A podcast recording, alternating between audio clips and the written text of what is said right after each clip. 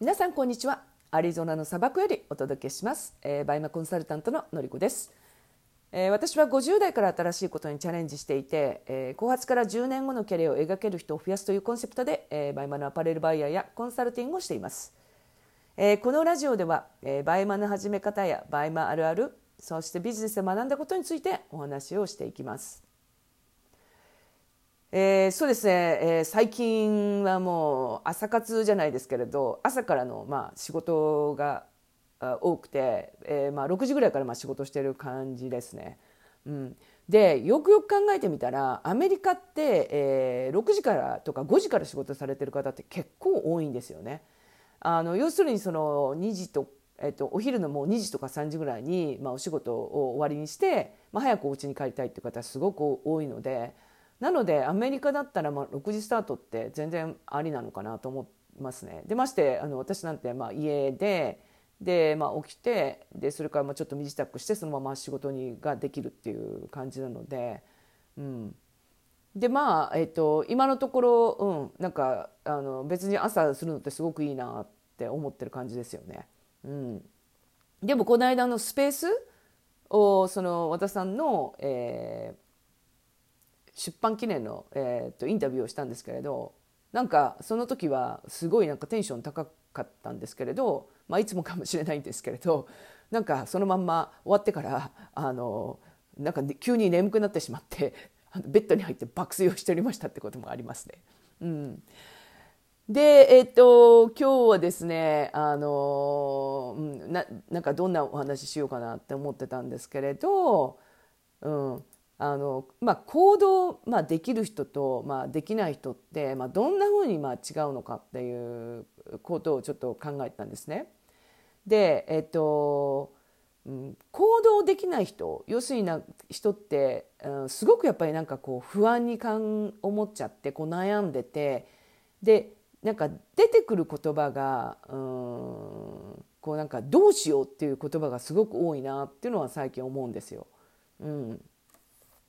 でこれどういうことかと言いますと例えばバイマですと,、えーっとリサーチしても、まあ、出品ができないんですけどどうしようっていうとか。うんあとはですねそのお客様にあの、まあそのうん、買い付け値が変わったので、まあ、海外買い付けですと海外買い付けですと、まあ、買い付け値変わることすごくあるので、まあ、ヨーロッパ買い付けだったのがそのアメリカ買い付けになってしまったってことで、まあ、買い付け値が変わってしまったことをお伝えするのとあとまあ価格が上がってしまうっていうことをお伝えするために、まあ、あのどうやって伝えたらいいのかっていう悩んだりするじゃないですか。でその時にまあ利益率を15%にするのか20%にするのかっていういう感じででそこでもまあどうしようって考えてで実際にそのあのまあ15%にしてまあ 3, 万3万円ぐらい利益をまああのまあ上げなければいけなくあ価格を上げなければいけなくてでまああのお返事をした後にどうしようキャンセルになっちゃったらどうしようあの受注につながらつながらなかったらって結構そういうのってあの悩んだりしますよね。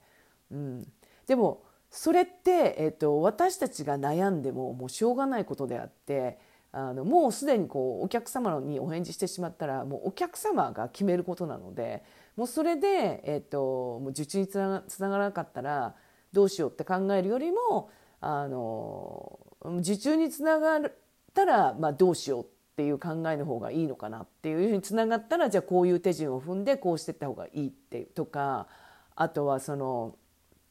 キャンセルになっちゃったら、えーじゃあこういう対応してこうしていけばいいっていうようなそのこれからのことを考えることが必要で要するにこれからどうすればその、えっと、行動に移せるかどうすればそのお客様はそのに対して、まあ、いい影響を与えられるのかみたいなふうに考えていった方があの行動できるんじゃないかなっていうのは思うんですよね。うん、でであとその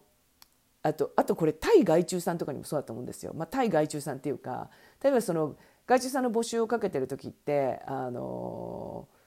例えばかけて1日目に1日目に全然応募が来なくてなんかどうしようって悩むじゃないですか。で2日目にもあの応募が来なくてもうこれまたなんで私のとこには来ないんだろうってこう悩むじゃないですか。で3日目ぐらいにだんだんみんな病んでくるんですよね。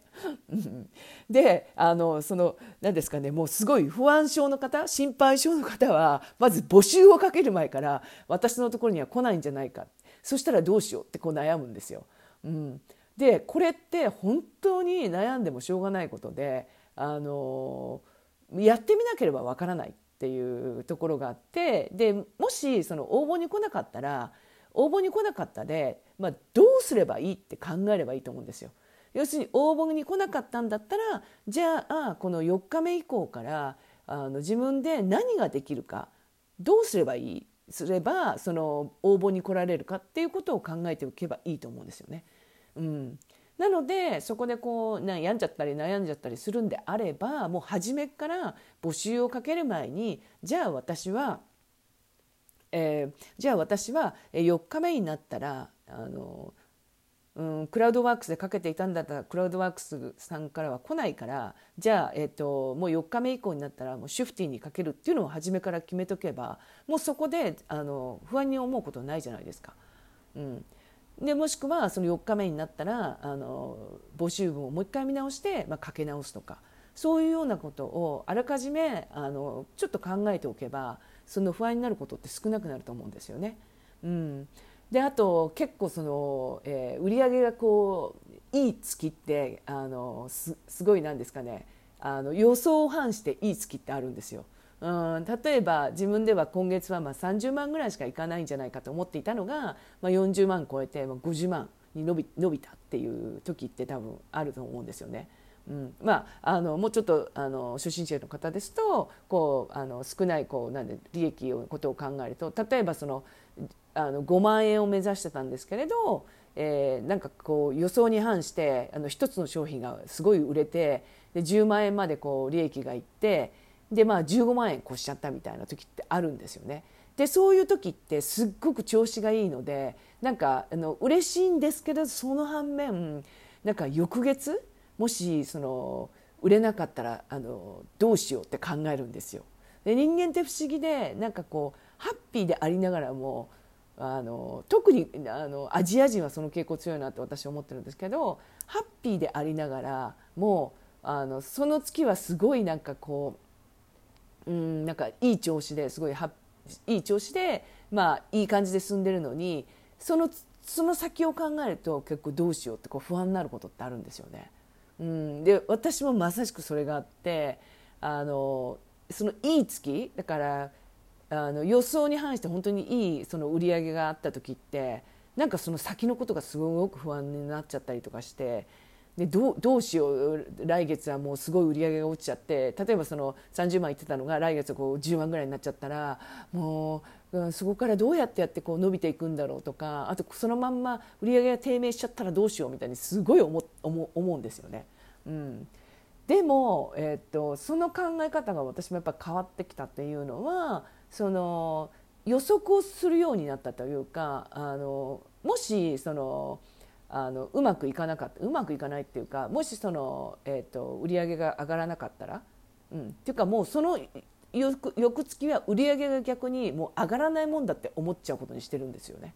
もう売上が翌月は上がらないだろうって思ってでじゃあその月っていうのはあの逆に言っちゃえばな何をしたらいいかっていうのを考えようってって思って、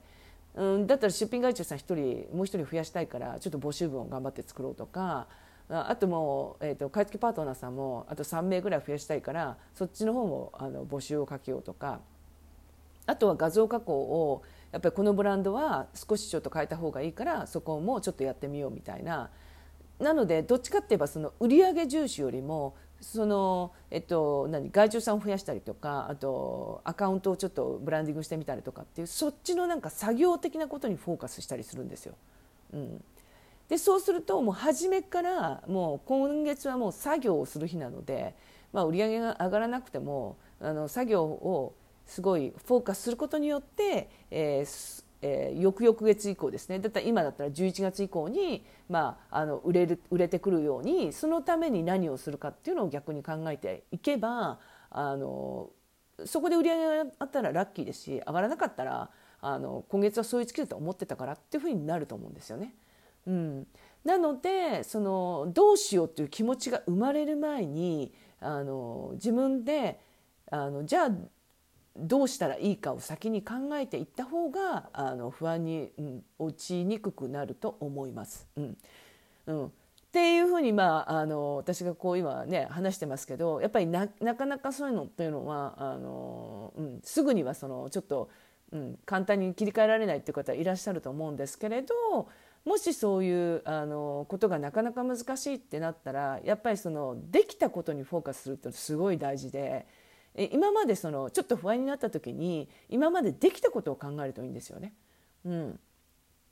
極端な話、えーと、出品外注さんを雇うこと自体がすごいマインドブロックになってた方が募集をかけてで1人応募に来られてでその方面談して研修してマニュアル作ってで今出品外注さんとしてあのお願いしてる?もうそれだけだってすごいことじゃないですか。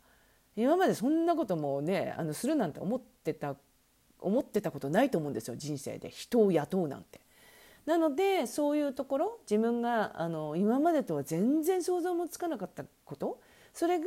まあ、私はできたっていうそれを自信につなげていたいただいてで不安を解消していく、うん、そうなったらそこからその私はやっぱりそういうことができたんだからじゃあこれからどうすればいいの？っていうふうになると思うんですよ。どうしようじゃなくてどうすればいいの？じゃあこどうどうすればいいの？じゃあ私はこうしようってなったらこう前に進んでいけると思うんですね。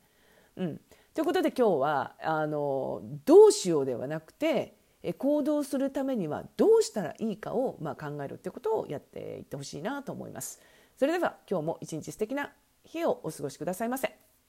えー、もしよろしければ、えー、私の、えーまあ、このラジオのフォローとそれとあとえー、この、えーと、アンカーの、えー、一番のトップページのところのウェブサイトっていうところから、えー、メルマガに登録できますのでもしよろしければ、えー、そのメルマガに登録していただければ毎日、えー、私の愉快おかしい話もたくさんしていますので、えー、そこでもお会いできたら嬉しいです。それでは